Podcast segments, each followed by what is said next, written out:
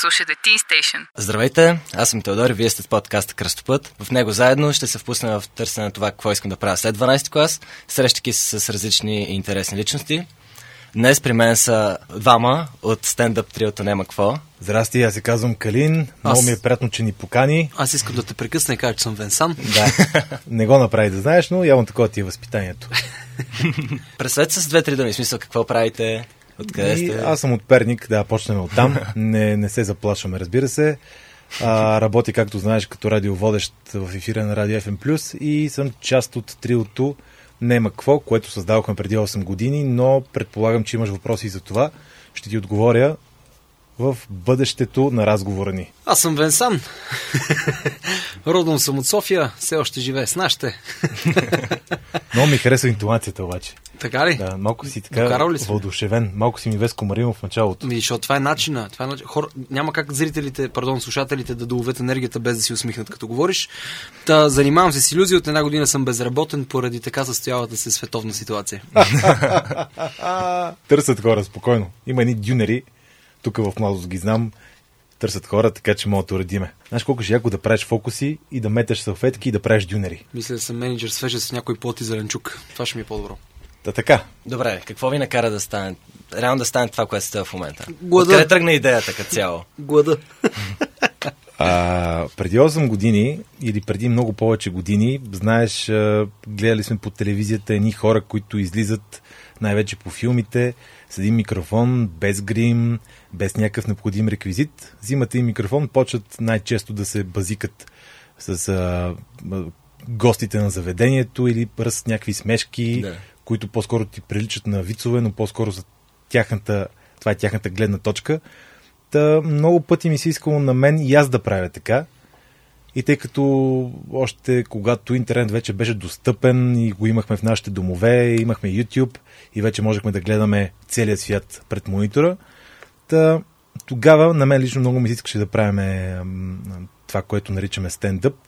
И така се случи, че преди 8 години, къде съдбата, къде на шега, къде на майтап, се срещахме ние тримата на едно състезание, макар че се познахме от преди това, и решихме след а, кратко обсъждане да съчетаем нашите умения или такива, които си мислиме, че имаме и да направим група за стендъп, която обаче да бъде професионална, т.е. да можем да изкарваме пари от това, да пускаме билети и да се забавляваме ние на първо място. Това е за самото начало. Колко време ви отне от началото, откакто започнете да занимавате с това, т.е. преди 8 години, нали така? Да почнете да изкарате някакви пари и да може това да се нарече професия, защото професионалист е човек, който използва това като професия.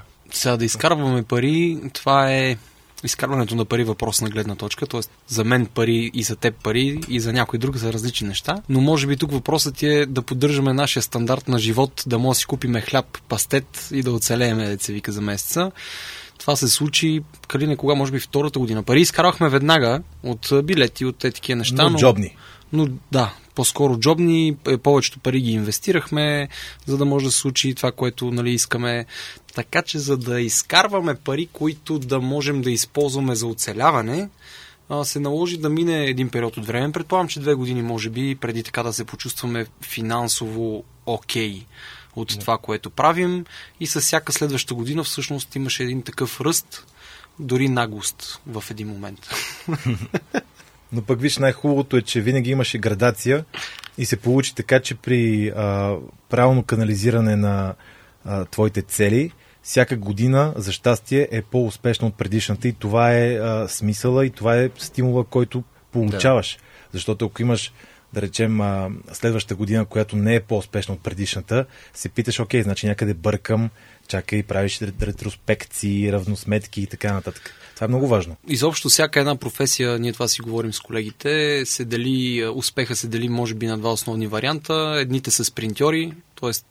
пускаш песен, образно казано, и тази песен гръмва, и още първата ти песен е хит и ти си известен, обаче след две години тази лавина се обръща, затрупвате и оставаш завинаги забравен, например. Uh-huh. Малко са случаите, които качват върх и остават на върха и ние се броиме за маратонци. Ние бавно, кротко, леко, леко, леко и трупаме с всяка година малко повече. Да. Буквално бавно и полека, без да превишаваш, без да се надценяваш, а, говори и за умения, които имаш, ако щеш и за хонорари или пък цена на билет, но е много важно да знаеш ти наистина Колко какво струваш. предлагаш на хората. Тук мога да спомена и, разбира се, наши приятели, познати, ако щеш и роднини, братовчеди, които мисля, че винаги са били много обективни и са ни казвали това е окей, това е смешно, това може би трябва да го промените малко, което е много важно, защото обратната връзка от зрителя ти е а, шамара. Да. Ай, поне, за мен най-важното, може би, в подобни професии на тази е наистина това да го правиш с любов и с душа. Да, с любов и с душа трябва да се правят нещата. Факт, но трябва да се правят и за публиката, защото ако ти правиш изкуството си само за себе си, то тогава се превръща в хоби, но не и в професия. За да бъде професия, то трябва да изкарва пари, за да оцеляваш, за да можеш да продължаваш да го правиш. Да. А, не заради друго. Така че някъде тънка е границата между... Да, ти трябва да го правиш с любов, задължително, но а, не мога да си да канализираш труда си само към своята собствена любов. Примерно, аз мога, за мен може да е смешно едно определено нещо, но трябва да преценя това нещо дали е смешно само за мен или за Да. дали ще бъде смешно и за масова аудитория. Така че а, важно е да го правиш с любов, но и за публика. Да, това за мен е доста добре и на място казано. И най-важното, това между другото въжи за всяка една професия, трябва да живееш с него. Не може днеска от а, 9 до 5 а, съм стендъп комик или обощар или еди какво си, после след 5 часа съм некъв друг. А, за да бъдеш добър в една професия, ти трябва да живееш нея. Ама спиш с нея, то ти е като любовница малко. Ето ти влезе в студиото и аз ти казах, че най-вероятно се занимаваш с хип-хоп, което означава, че да. ти по някакъв начин излъчваш това нещо. Да, такова излъчване. Според вас, вие знаете, нали имам такава информация, но ще Откъде? поговорим... Това е тайна, но ще поговорим малко за вашата професия в България и извън нея. Нашата професия извън България я няма. Не, не, защо? Защо? Защото вие сте в България, как? Тя, тя извън България е много по-развита. Е. Нормално. И нещо, което аз винаги, винаги твърдя и искам да се знае, а, за основите на стендъпа, винаги съм казал, когато хора като Георги Парцалев и Тор Колев са правили стендъп, само дето не са го наричали стендъп, а нещо друго, да речем one man show или комедия, ние тогава и тримата не сме били родени. И е много тъпо някой да се изтъпанчи в момент и да каже, ние сме първите стендъп комедианти в България. Чакай бе, къде бе?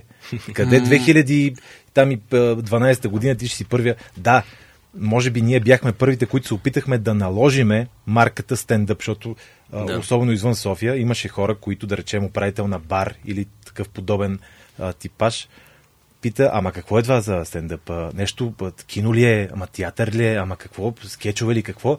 И ти почваш да обясняваш. Значи, стендъп е и така, и, Те- може би ние бяхме първите, които се опитаха да наложат марката стендъп като бранд, Да. като жанр и искахме да изкарваме вече пари от това, като пускахме билети, хората идваха и си стана а, шоу в а, абсолютните рамки, спазвайки жанра на това, което сме искали да гледаме по Америка, Англия и така нататък. Сега забавното е, че в България има този а, нашия балкански комплекс, а може, може и по света да го има, в който ще чуеш а, м, други хора да се самопровъзгласяват за първите в а, това, първите в онова. Ето, ние казваме сега, че сме първите.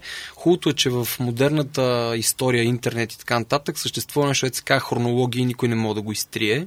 И като чуеш някой ден някой дойде друг колега, наш стендъп комедиант и каже, че е първия, защото има ние такива подобни случаи, отвори, върни назад до 2012 година и там почва да излиза истината наяве. Кои са първи, кои са втори, защото първите първи, които използват думата стендъп, всъщност са една група, от която изхождат моите двама колеги и още а, една голяма група в България. Много се кефа на думата изхождат. Еми, Така. изход, изходили сте първо там Да. на сцената. Аз като чуя изхождам и си представям много интересни движения. Стендъпа в България тръгва от така наречената вече несъществуваща група смешници. Е, оттам тръгва, оттам се разделя на още две разклонения и в последствие, като яхнаха вълната всички други в България и вече има стендъп. Да, да не говоря, че ние първоначално го правихме на Навсякъде. шапка, което означава Без хората билет. влизат безплатно в бара, гледат каквото гледат и накрая решават колко и дали, забележи, да оставят а, в един буркан или шапка, Да.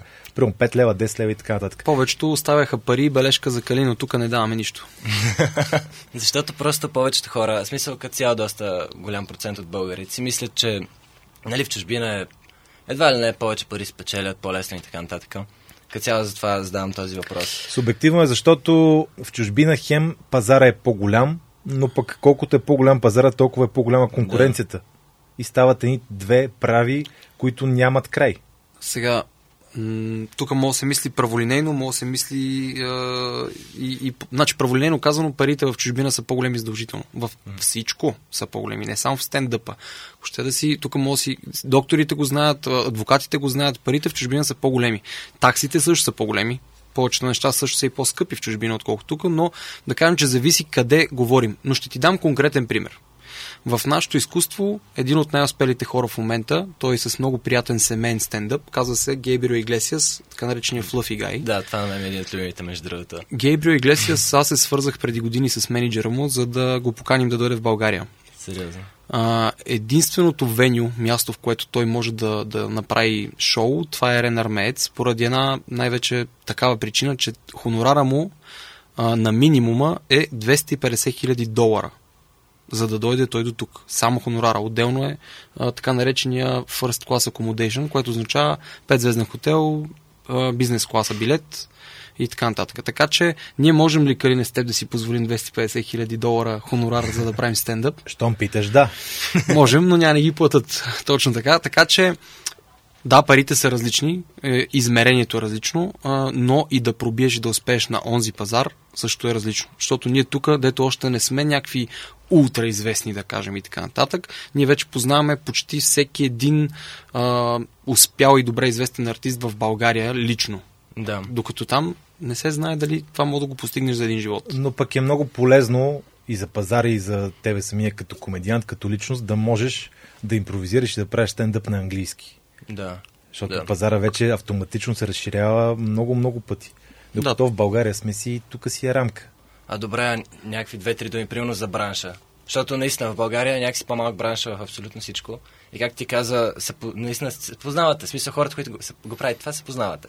Познаваме се почти всички хора в шоу бизнеса се познават и имат някаква история със себе си, било то положително или негативно. Нали? Имат от всичко по-малко. То става, тъй като бизнеса наистина е малък. Тук тесен пазар и минимум се засичате по участие. Всъщност в България в шоу бизнеса най-често се изкарват а, хубави пари, изключвам сега телевизии, големи продукции, да. се изкарват от а, така речените халтури. Това са частни събития, фирмени събития, коледни партии и така нататък. Това е един много чест вариант да се издържа човек от шоу бизнес в България. Макар, че много спорове се водят по тази дума точно халтура, което обикновено в България означава нещо, айде да не кажа пошло, но нещо, което е с съмнително качество.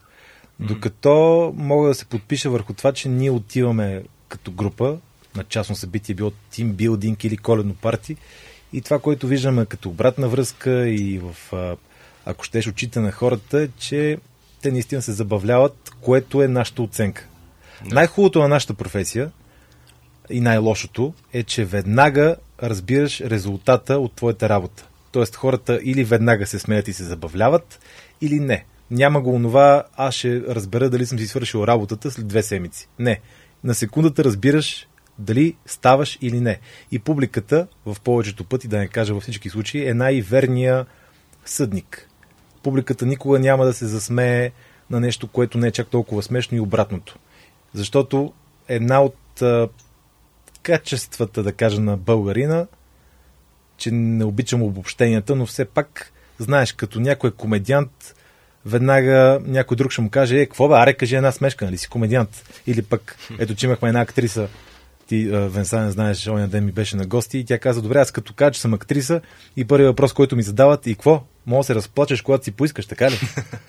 Обаче във вторият на мисли много обичам един, една мисъл на Георги Мамалев, който каза, добре бе, толкова пъти са ме питали дали мога да разкажа вид, защото аз се занимавам с комедия. И обикновено отговарям така, ми ако бях боксьор или Копрат Пулев, какво ще ми кажеш? Аре, нали си боксьор? Удари ми една песница. Така че много е, много е субективно, но това, което аз съм се убедил и с, с моите колеги, разбира се, че няма, е, сега ще, за хумора ще обърна малко внимание, че няма, няма тема табу, има зле и добре поднесени смешки. Това е много да, важно. Да, да. Добре казано. Добре, примерно за една, за една фирмена партия или дори за едно участие, колко време горе-долу се отделя за да се подготвят, нали, примерно шегите? Или има ли импровизация реално? Предполагам, има доста импровизации на място. Mm. С колко процента е импровизация, колко процента е... Тук всеки артист ще ти отговори различно. А, нема какво ние отнема какво. Подготовката ни за едно събитие зависи от събитието колко индивидуално искат да бъде. Тоест, а, ако хората много индивидуално искат да подготвим сценарии, конкретно за така нататък, нали, времето е много относително. Mm-hmm. Но при нас импровизацията е дълбоко залегнала в, в това, което ние правим с хората, защото а, за nema какво най-важното нещо е да няма стена между нас като артисти и публиката като публика. За разлика от други колеги, които отиват и четат някакъв сценарий и просто и са дистанцирани, ние yeah. отиваме и директно почваме да си говориме с хората, които седат на масите, сядаш, почваш, говориш си с това, дигаш ония и така. Нали, при нас е изключително живо. Ние сме като хора, които седят на съседната маса, изведнъж се изпрат и почват да говорят. Нали, така че дълбоко заляга импровизацията. Ние по-скоро имаме скелет върху това, което искаме да използваме много опит, защото годините, които вече го работим, това са много и участници ни хиляди. И м- комбинация от това, което знаем и конкретната ситуация. Тоест, това е като да знаеш а, да имаш богат речник на английски. Не mm-hmm. всяка дума ти трябва във всеки разговор. При нас също ние знаем много шеги, много игри, много варианти, в които да реагираме. Просто на момента да. калкулираш какво се случва и използваш да, всяко нещо, което знаеш. Така че опит вече. Да. Тук вече много зависи според професията на хората, да речем, техните длъжности, но в крайна сметка за последните 8 години равносметката е, че хората просто искат да се смеят. Няма човек, който да не обича да се смее. Това е като, че си говорих с един приятел за музика. А, няма човек, който да речем да не обича група Queen. Нали, има там, примерно, Deep Purple, Led Zeppelin и да не изброявам още. Има хора, които ги харесват, не ги харесват. Няма човек, който да не обича Queen. Това е, между другото е интересен Да, факт. така и със смеха. Няма човек, който да не обича да се смее. Ако познаваш някой, доведи ми го, ще му направя едно интервю. Беше се изненадаш какви хора мога да има. Значи, чувал съм го за магията. Аз като прав фокус и много път съм чул. Е, на тебе ти е лесно. Няма такива хора да не харесват фокус. И искам ти кажа, че съм бил на участие, особено с такива хора, едни по-груби мъже, такива едни известни в България с тежките си автомобили, които отивам, тръгвам прав фокус и вика, какво, какво, не, не бей. Така че ще се изненадаш. Има и хора, ето не са толкова ведри. Просто са много малък процент. Ти каза, че от една година си безработен. Кой? И, мисля, че не сам беше, ако не се лъжа. Точно аз съм безработен. ако искаш да помълчим малко. Мани, мани. А, но в такива обстоятелства на коронавирус и пандемия и така нататък, а, какво се случва реално с, с вас? В смисъл, какво правите? И реално тогава ли се сеща най-много липсата на публика? Защото в такива изяви и артистични неща, реално точно публиката Лошото е, че няма нещо, което да ти кажем, което да не изглежда депресивно и отчаиващо в момента. А, така че тази тема ще гледаме, аз поне ще помоля и колегата, тази тема да я сведеме до минимум, защото то се вижда какво е. Точно както изглежда, точно така е. Нали, не се случва нещо повече това, което виждаш. Сега колегата работи в радиото, където аз блажено му завиждам, че той все пак намира начин да изхвърли от себе си това а, чувство. А, имаш публика и ти ще дадеш нещо на публиката. Артистът да. винаги има нужда от това и за него радиото според мен е едно спасение да, да може да се излее, деца вика а, така отвътре, каквото иска да каже на, на някаква аудитория. А, но генерално това, в което ние сме свикнали да правим и това, което обичаме, е той живия контакт, живата енергия, хората да ни дадат Нали, това много ни липсва. Липсва истински. Вътрешно усещаш празнина от това, че го няма, не се случва. Отделно ние сме свикнали на активен живот, да пътуваме много по участия и това е един много голям рестарт за организма ти, когато имаш шанса да отидеш до, до Варна, до Бургас, до Пловдив, нали, да нощуваш там, да направиш шоу.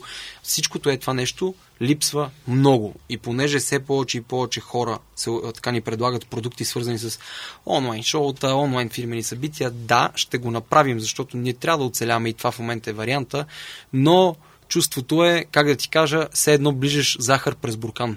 Е, толкова ни е сладко. Както да влезеш в банята, да кажеш виц и да чакаш нещо да се случи. С кумбата живота ни срещна случайно, разбира се, на едно събитие. Така се случи, че и ние и той бяхме артисти за събитието. Запознахме се тогава. Той направи комплимент, между другото, като каза, че ни знае. И на мен ми се подкосиха краката веднага.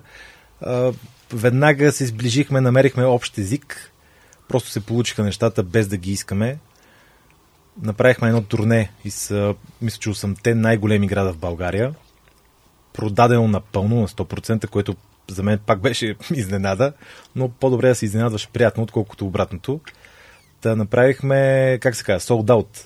Sold out е. Sold out турне и няколко месеца по-късно искахме да направим още 10 не чак толкова големи града в България, защото имаше много голям интерес. Всъщност, април миналата година. Точно така. И на 13 март, както знаеш, 2020 година се случи нещо много интересно и България спря. Света? Що България? Е, защото България спря на 13 март. Света беше преди това. И по-точно нашия бизнес, даже няма да забравя с него, бяхме там на булеварда в младост, трябваше да свършим някаква работа и почнахме да си говорим какво ни очаква, дали лятото ще има нещо, дали няма да има. Имаше опашки километрични, доколкото виждах във Фейсбук, по големите супермаркети. Хората се запасяха като за последно. Даже до тях имаше една такъв подзеленчук, магазинче за подзеленчук. И аз отидох, нямаше никой си на пазарок да речем за 60 лева зеле, моркови, картофи, тем подобни и бях много щастлив, че а, съм пропуснал тези опашки, но от тогава до ден днешен изключвам а, вече онлайн събитията, които са компромисен вариант. А, нашия бизнес просто е спрял. Да. Не само нашия. Тук, нали, това не, е, да, не е да. само нашия бизнес, но ние можем да говорим конкретно за нашия. Спряха много бизнеси и нашия спря първи и според мен последен ще отвори, тъй като касае всъщност събиране на много хора на едно място. Не при нас. При нас, ако се съберат всичките ни фенове, пак ще спазим мерките до 10 човека в затворено пространство. Даже няма да напълним бари на 50%. Ако има някои хора, които в момента слушат това искат да занимават нали, стендъп комедия, аз даже имам някои приятели, нали, които също много ги влече това. И те сходят даже по ваше участие. От сега им се извиняваме. Но добре, какъв съвет бихте им дали? Мисъл, ако как... искат да правят стендъп ли? Да, ако искат да правят стендъп. Това, което ти казах и в началото на нашия разговор, ако искаш да правиш стендъп, първо трябва да си много наблюдателен в а, собственото си битие и около живота на другите хора, защото истинския стендъп се крие върху това как хората се държат около тебе ежедневно. Да речем как си яд в метрото или как си поръчват пица или за какво се сетиш. Не просто ти как, че трябва да живееш с тази професия, защото много е важно да говориш за това, което наистина ти се е случило. Защото аз ако тръгна да говоря, да речем, че съм космонавт, да, може би ще напиша някакъв материал, той ще ми лепне, но няма да е същото и може би публиката в някакъв момент ще ме хване. Ето давам ти реален пример за, за наблюдателност и нещо, на което обикновено хората се смеят, особено в България, да речем расизъм. Това е да. много специална тема. Моята приятелка е мулатка. И а, е много забавно, когато се прибере на вечер от работа и тя казва, ми искам да седна на маста като бел човек да се навечерям. да, тя припознава себе си, да. да. Тоест, хумора през нейната призма. Това е точно е правилно. Така, точно така. Съвет за хората, които искат да правят стендъп е това, което колегата каза. С най-прости думи, наблюдавайте всички тъжни и странни неща, които се случват около вас и, и намерете смешното в тях, защото не веднъж това е казвано преди нас и ние оказваме, че комедията се ражда в трагедията. Нещо първо трябва да е тъжно, за да е смешно. Който и вид на каквото е се засмееш, замисли се, че това, което е в основата на това, което смееш, е нещо тъжно. Дали ще е изневяра, дали ще е каквото и да е, си е нещо тъжно. Така че, намирайки плюса в тъпите ситуации, много често се ражда стендъпа. Така че, пичове, ако ще правите стендъп, оглеждайте себе си, оглеждайте хората около вас. От това се ражда най-големия смях от живота, от ежедневието. И, стендъпа си ти. И може би ако има нещо като задължителна точка и после всичко останало, това е ама задължително само иронията. Ако не можеш да усмееш себе си, ако не си готов на, или на някой да усмива теб, то няма стендъп тогава. Няма стендъп. Защото да, ти го каза много хубаво преди малко. Този, който разказва историята, той винаги има някакъв проблем. И обикновено зрителя се смее на този проблем. Тоест на мен ми е тъжно, пък на тебе ти е весело. Колкото по-млад си, толкова по-трудно е да намериш тия проблеми, евентуално, защото живота ти все още не те сблъсква с деца, не те сблъсква с жена, не те, те неща, с които много може да се подиграш, защото те са тежки. Не напразно хората толкова се шегуват с това, че имат деца или жена, защото наистина е тежко. Нищо, че изглежда като тура и пръста на дете и всичко е наред. Всъщност това е, да, хубава част от живота, но трудна част от живота. Ето аз не съм все още женен и не мога да се шегувам с това. Но един от нашите колеги, Жоро, който в момента отсъства, пък е женен с дете и искам ти кажа, че има една сура комедия свързана с това да си женен мъж. На едни 18 години, наколкото горе-долу си ти, а, забавното са гаджетата, забавното са контузии от футбола и как си е преживял, колко не си могъл да еш до туалетна образен съм. Учителите. Да, и а, ей такива неща, които наистина се сблъсква с тях. Ако не, щеш... не можеш на 18 години да се изправиш срещу мене и примерно аз да съм женен с дете и ти да ми кажеш колко е трудно си женен с дете, защото ще дойдеш и ще изпълва от сцената, разбираш ли? Ако щеш, може би и първият допир с момиче Това, да, това първия секс, да си го кажи направо, това винаги е една тема, която може много да се смеме. Поне особено от гледната точка на мъж. Нали, защото при нас, верно, това ще са кратки шеги, обаче пък стойностни. Добре, а примерно ако има и хора, които искат да занимават с магия, ако има хора, които се занимават, това е, това е, виж, това е добър въпрос. Ам, също толкова любов и отдаденост, поне за да можеш да, да започнеш. А, аз започнах късно. Това с, за мен е, трябва да почнеш на 5 годинки, за да си, нали, едва ли не да станеш фокусник. Не го вярвам, аз почнах на 18 години.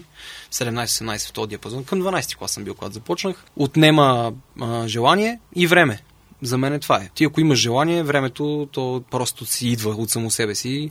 Много ровен е в интернет, много задаваш въпроси, има цяло общество в България, има и за младите има общества, каза се Quick Hands Project, например, това са едно така общество от млади фокусници, които са обединени нали, по някакъв начин в развитието на, на, на иллюзията, така че неизбежно на втория, третия месец ще си разбрал за това нещо и ще видиш, че има цяла общност такава, която се занимава с иллюзия и ще можеш нали, да се сблъскаш това. Но факт факт е такъв. Трябва да го правиш с а, любов, защото изисква, нали, хората като ми видят, казват, имаш много ловки пръсти. Не, не е вярно.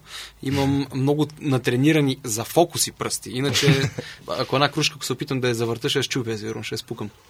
Така че сол-сол е, но да, любов, желание, иллюзията носи голям кеф, защото в малки и в големи виждаш как а, а, се появява едно какво стана тук. Лично аз комедията е вързвам с иллюзията, иллюзията с комедията. За мен това е любимо нещо, защото при по- по-зрелите хора вече а, не мога ти кажа има кърпичка, няма кърпичка и ти горе-долу да не се усещаш какво става. И затова гледам да е смях, смях и изведнъж нещо изчезва и ти нямаш идея какво е станало. Нали? Гледам да е такава комбинация. Така че, да, на магията. Добре. А може за последно да разиграете не знам, някой скетч или нещо такова. Е, не си говорихме за Кобрат Полев. Кобрате. Упъвай се през маста. А, много е трудно, а ние всъщност винаги, откакто правим стендъп, а, още от първите ни интервюта в телевизия и така нататък, сключихме един вътрешен пакт. Стендъп комедията е за публика, тя не е за не е за да седнем тук тримата и си правим стендъп комедия. Ние тримата може да с тебе и се шегуваме и си говориме свободно, както сега го правим и това да роди смях, но стендъпа това е изливане на душата и не може просто е сега да се включи с нещо, което е готова шега, например. Нали? Да. Тъй като то, то няма да е реално, то ще е изкуствено и всъщност от това губи и слушателя в случая или зрителя, от това губиме и ние. Никой не печели от такава ситуация. Да. Не е виц. Стендъп комедията наистина си ти, който разказва за проблемите си и просто няма, м- няма да се получи така, както би трябвало да се получи пред публика. Да. Добре, това много ми хареса. Да, и ако да бехме с камера, ще ти направя фокус. Някакси духа се губи, но винаги, когато времената се възстановят, можете да дойдете на шоу на Нема Кво. Ще се радваме да ви видим, да ни видите и да поговорим след това. Ма това ако има 16 години. А, да, ние сме 16 плюс. Добре, коя е най-популярната тема, на която хората най-много заявляват? Расизма ли ще е? Или има и други? Определено не е расизма. Но го има. Има го, но не е, най- не е най-вървежната тема, тъй като расизма е все по-наболяла тема в световен мащаб. В България все повече ние се смесваме с а, световните течения и се избягва расизма като централна тема. Може да се вметне, може нали, така някаква шегичка да се вкара по тази тема, но най-много българина се смее. Ако е добра. Ако, ако е, е добра, добра, само ако е добра. Хумора, който, който е от този тип, трябва наистина да е качествен. Не мога просто пошло да използваш думите. Думите са много голяма сила и не могат да се използват е тук е така. Те са, не веднъж казано, че с устата се стреля по-силно, отколкото с пистолет. Така че, когато кажеш нещо, трябва да е добро. Да, най-вече в България, може би трябва да сме щастливи, че го има. Няма табу за българина. Толерантни сме, да. Но всичко е както го поднесеш, но най-вече най-вече, може би, българина се смее на сексуални теми. Тъй като е общо позната тема и често е наболял проблем. Опитвали сме. Опит... Аз да речем в началото много се кефа на Ролан Аткинсън. Mm-hmm. Той също прави едно много интересно шоу. Мисля, че от преди 30-35 години стендъп. Може да го видиш в YouTube. Много се кефа на английския хумор. Много е такъв тънък лете, но за България е опасна работа. Не, че не е смешно, но ако искаш да предизвикаш... Добре, окей, не си изразих правилно. Ако искаш хората да те приемат по-народно, не може да не включиш нещо сексуално. Не казвам, че трябва да използваш цинизми. Не казвам това, ние почти не използваме. Даже, mm-hmm. даже ако, ако има от лошите думи, то Тя може би е един път, два пъти. По-скоро смешното на сексуалната тема е когато твоя ум, като зрител, довършва онова, което ние не бива да казваме. да. За да е смешно едно нещо за теб, ти трябва да го познаваш като материя. Нали, ако ти кажеш шега свързана с квантова физика, тя за квантови физици ще е смешна, ама ти като не знаеш, няма ти е смешно. И затова темата секс е най-препознаваемата според мен във всяко едно общество, не само в българското. Защото забележи, това ти го казвам аз и го научи, ти в живота секс може да не правиш, но живота ще прави секс с теб, искаш или не. Така че девствени в този живот няма да знаеш. Ти по тая логика Дестен ли си? Аз съм от тия, дето живота ги е такова, ги е наместил. Добре, супер. Благодаря ви много. За нас беше удоволствие. За мен беше по-голямо удоволствие. Ние ти пожелаваме успех и дано да, така, да откриеш своето аз, въпреки че ти си още млад на 12 клас, аз не знаех какво искам да правя. Така че за всички, които са 12 класи не знаят какво искат да правят, скъпи приятели, не се притеснявайте, ще намерите това, което да правите. Особено след една-две години работа в некоя верига такава за бързо хранене. При момичетата съм забелязал... Те са по-ориентирани. А, не, че са по-ориентирани, просто при тях пубертета настъпва много по-рано. При момичетата пубертета може да дойде и на 12 годишна възраст, докато ние момчетата първите 18 години се развиваме една идея по-бавно. И при нас пубертета обикновено идва на 15, 16, 17, почват едни пъпчици да излизат по лицето и така нататък. Та, ние се ориентираме в живота, може би, малко по-късно, да речем на 20-21, тогава те удря товарния влак. Тогава вече знаеш горе-долу кой си. Образен съм, разбира се, не мога да кажа, че така е при всички, докато да речем едно момиче на 21 вече много добре знае какво ще прави с живота си, къде ще учи. Не е задължително. За мен младият човек си е млад човек. Да, често жените са по-ориентирани, но а, като си млад е нормално да не знаеш идеално добре какво искаш да ти се случи в живота. Научаваш се лека по лека, пробваш едно, не ти харесва, пробваш друго. И това е така в първите години, особено в 20-те години, когато те първа живота те удря през пръстите. Нали? Не, не всеки, но повечето хора. А, и тогава почваш да се насочваш всъщност какво ти се прави. Рапър ли ще си, стендъп комедиант ли ще си, на китара ли ще свириш или а, пък ще си отвориш собствен бизнес. Не се знае, ще пробваш, едно ще ти хареса, друго не. Някъде ще се усети, че имаш сила и най-вероятно там ще се развиеш повече. Това ми прави впечатление в България, защото ти каза, че сега ти е прехода от а, гимназия към университет. Да. В България аз все още го смятам за неправилно. Хубаво е да имаш висше образование. А, много е хубаво. Нали, бакалавър може да изкараш почти на всяка тема. Ти каза бизнес, защото е по-общо, например. Но висшето образование най-сладко ти идва, когато си на една възраст, на която ти се ориентира, какво ти се работи. И тогава си казваш, това образование конкретното в този университет ще ми помогне. И често там се наместват магистратурите всъщност. Нали, тогава много често се появява, трябва да завърша една магистратура по моята тема. Нали, така че и в университета, ако се чувствате объркани, дами и господа, не се притесняйте. И, и това е част от нещата. Няма страшно. Но в крайна сметка най-добрия университет и образование е опитът. Опитът тук и сега с реални хора, ситуации, проблеми, забележи. Младите си задават въпроси на 18 години, ти си го задавал, съм си го задал, какво да правя на 18 съм. Мисли си, че вече си много голям, но 18 ти мислиш, че света вече е в твоите ръце. А той още не е. Но ти така си мислиш. И тогава се плачеш, аз още не знам какво искам да правя. Не, искам ли да съм шоумен, не искам ли. И ние не сме го знаели. И ние сме проли, че дори когато сме се развивали, дори когато дойде тази втора година, в която ние изкарвахме пари от това нещо, и тогава сме си задавали въпроса да продължим или да спираме. Това е човешка черта. Ако не се чудиш, така малко е странно да си супер наясно и сигурен със себе си. Това е, не е най-типичното. Повечето хора наистина се чудим. Нормално е да се чудите. Помня си при мен лично, когато бях абитуриент, си мислех, че съм а, победил живота по някакъв начин, че вече имам средно образование, нали, мога да гласувам, имам шофьорска книжка, мога да правя каквото си искам, пълнолетен съм за България, което е важно.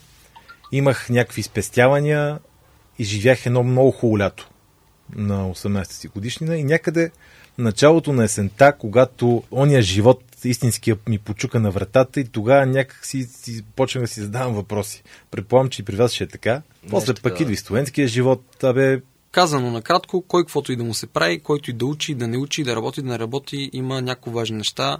Първо бъдете умни, интелигентни и не бъдете живота разпиляни и шматкави прекалено много. Бъдете дисциплинирани, защото е това е. Бъди дисциплиниран човек. Е, сега като завършиш, като се чуеш какво да правиш, помни едно, каквото и да правя, трябва да съм дисциплиниран, тогава ще успееш. И а, има и уважение към всички, към по-малки, към по-големи. Бъди уважителен, това ще донесе много. Така че всичко друго ще го разбереш сам, ще го чувстваш лека по лека. Живота на места. Имах един шеф, като бях сервитьор, аз съм бил и сервитьор и барман в едно заведение. И тогава шефа и на 30 години с 2-3 заведения, много развит пичага, с труд развит. И той ми вика, ей, момче, вика да знаеш, не знам в какво вярваш, вика. В Господ ли вярваш, каквото и да вярваш. Аз вярвам, вика, в Господ, да знаеш, че Господ, съдбата или както искаш го наречи, той ще те гледа какво правиш и ще ти помогне. Ако ти лежиш на дивана и мързелаш, той ще ти помага, ти си лежиш на дивана, няма да имаш други възможности, освен да си купиш още по-хубав диван. Вика, ако пък бачкаш и се трудиш, мога да не е веднага, но той ще ти дава своите шансове. Важното е да успееш поне един път да отвориш вратата и да влезнеш вътре. Нали? Да. Така че трудете се и вратите се отварят. И това, което съм забелязал при младите хора е, че винаги има един много интересен кръстопът, да го наречем теобразен кръстопът, в който в едната посока гледаш щастието, в другата посока гледат парите. И ако обаче успееш да си наредиш приоритетите, да ги канализираш, може би ще успееш да се единиш този кръстопът и парите и щастието да гледат в една посока и е тогава вече от професионална гледна точка може, може би си успял човек. Да знаеш, че съм виждал много тъжни хора с Ферарите. да знаеш. Аз не съм видял нито един човек да плаче в Ферари. Верно. Да. Да си Верно. купиш хубав костюм ти пожелавам. О, благодаря. Само не дей глав или жълт, защото няма, няма. Ще изгледаш като The Weekend, пък ако не си The Weekend, пак ще изгледаш странно. И да се пазите по празниците, главите на раменете. Благодаря ви много. Наистина всичко казано. И ние ти благодарим, благодарим. ще почерпиш. Ще почерпим. Абонирайте се за нашите подкасти на всички платформи Mixcloud, Spotify, Google Podcasts и Apple Podcasts.